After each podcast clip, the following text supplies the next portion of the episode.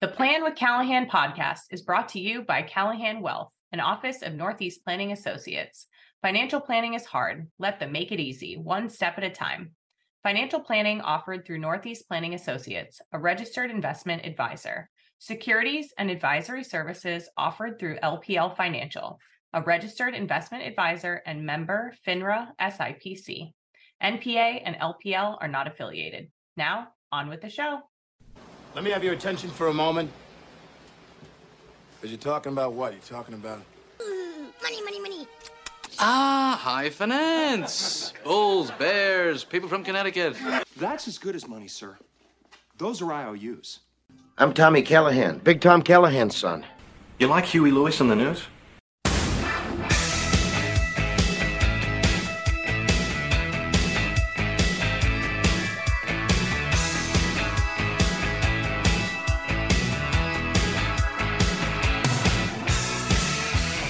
Greetings, everyone, and welcome to the Plan with Callahan podcast. I'm your host, Ryan Callahan.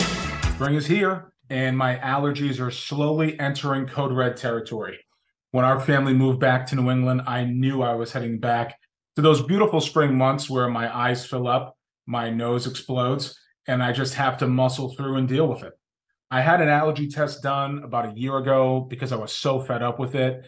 Now, I'm originally from Rhode Island, where I definitely had allergies, but they weren't as bad as they are now here in New Hampshire.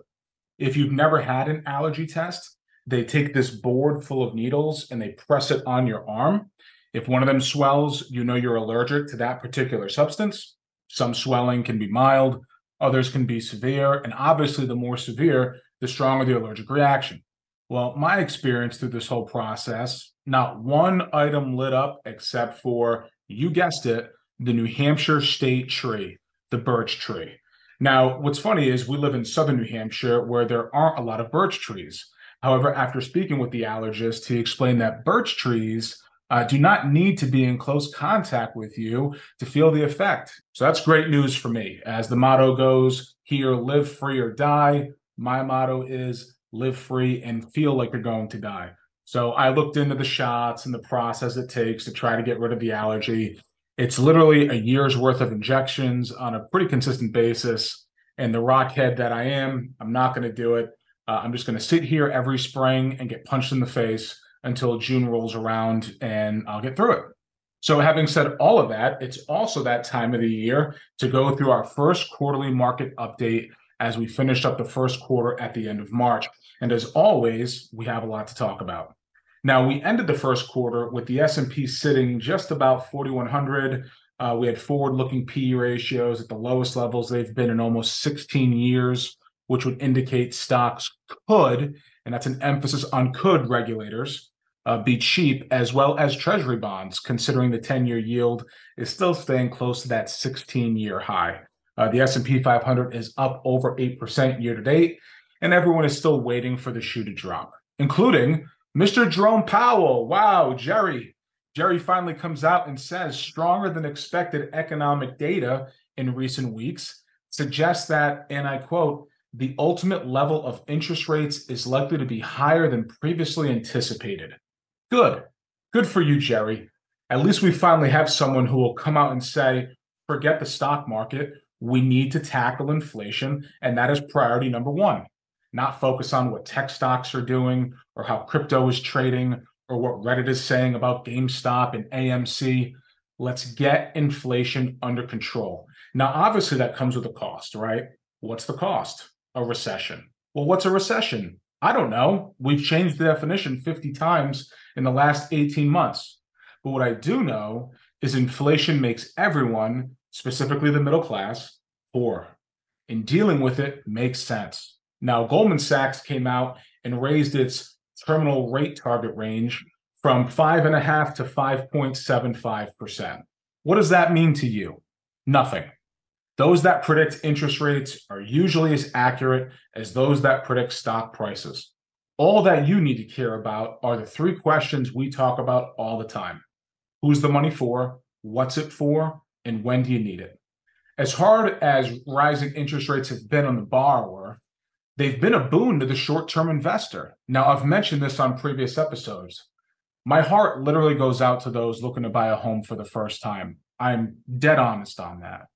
Within a year, you had mortgage rates on a five hundred thousand dollars thirty-year loan at three percent, which would equate to about two hundred sixty-five thousand dollars worth of interest if you just made minimum payments. Now those rates have doubled, and that interest amount on the same loan has jumped to five hundred ninety thousand dollars. On the flip side, though, let's look at the Fed funds rate about a year ago. It was at zero point five percent.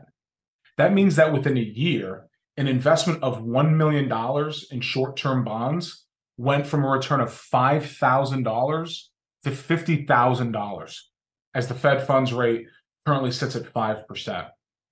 Everything is relative. It always is. And the same goes for your investments. Who's the money for, what's it for, and when do you need it is relative. Yes, stocks are cheaper. Yes, bonds are cheaper. But we've seen interest rates go up at a rate that hasn't been seen in forty years. We haven't been in a rising rate environment in almost thirty years. We have no idea the ramifications on how the market will react in the short term. Also, politics is back in the mix, as candidates are announcing their bid for the presidential election. As of now, President Biden is expected to run, and there's only one other Democrat candidate that has announced a bid, and that's Marianne Williamson. As for the Republican side, former President Donald Trump has announced his candidacy, along with Nikki Haley, Vivek Ramaswamy, Asa Hutchinson, and also Ron DeSantis, Mike Pence, and Tim Scott are expected to announce their bid soon. Well, how does the market typically react during election years? Well, as you expected, it's mixed. If you go back to nineteen twenty-eight, there have been twenty-four elections. twenty of the twenty-four elections, the market return was positive. That's eighty-three percent of the time. Why? Well, many assume it's because it's a, wait for it, a referendum on the current administration. Don't I sound like a pundit?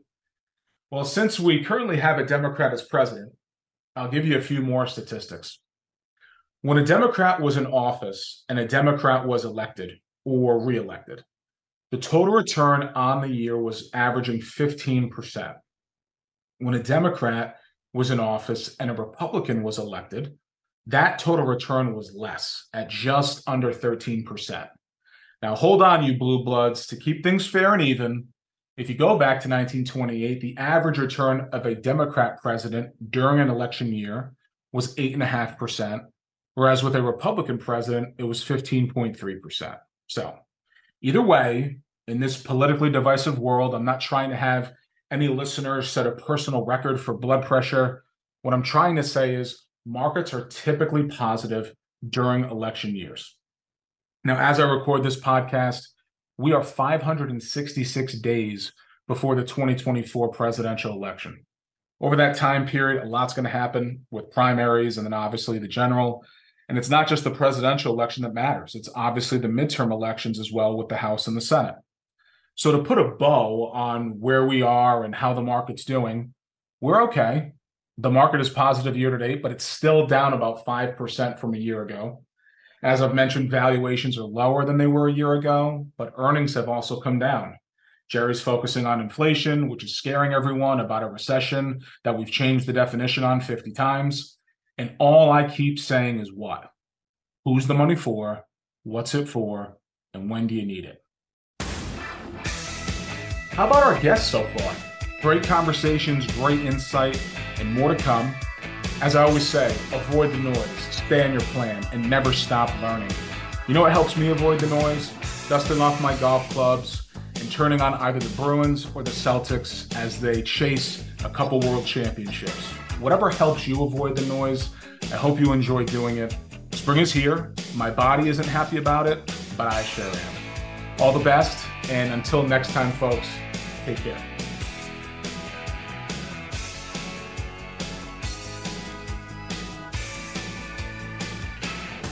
The comments on this podcast are that of the participants and should not be viewed as comments made by L P L Financial or Northeast Planning Associates.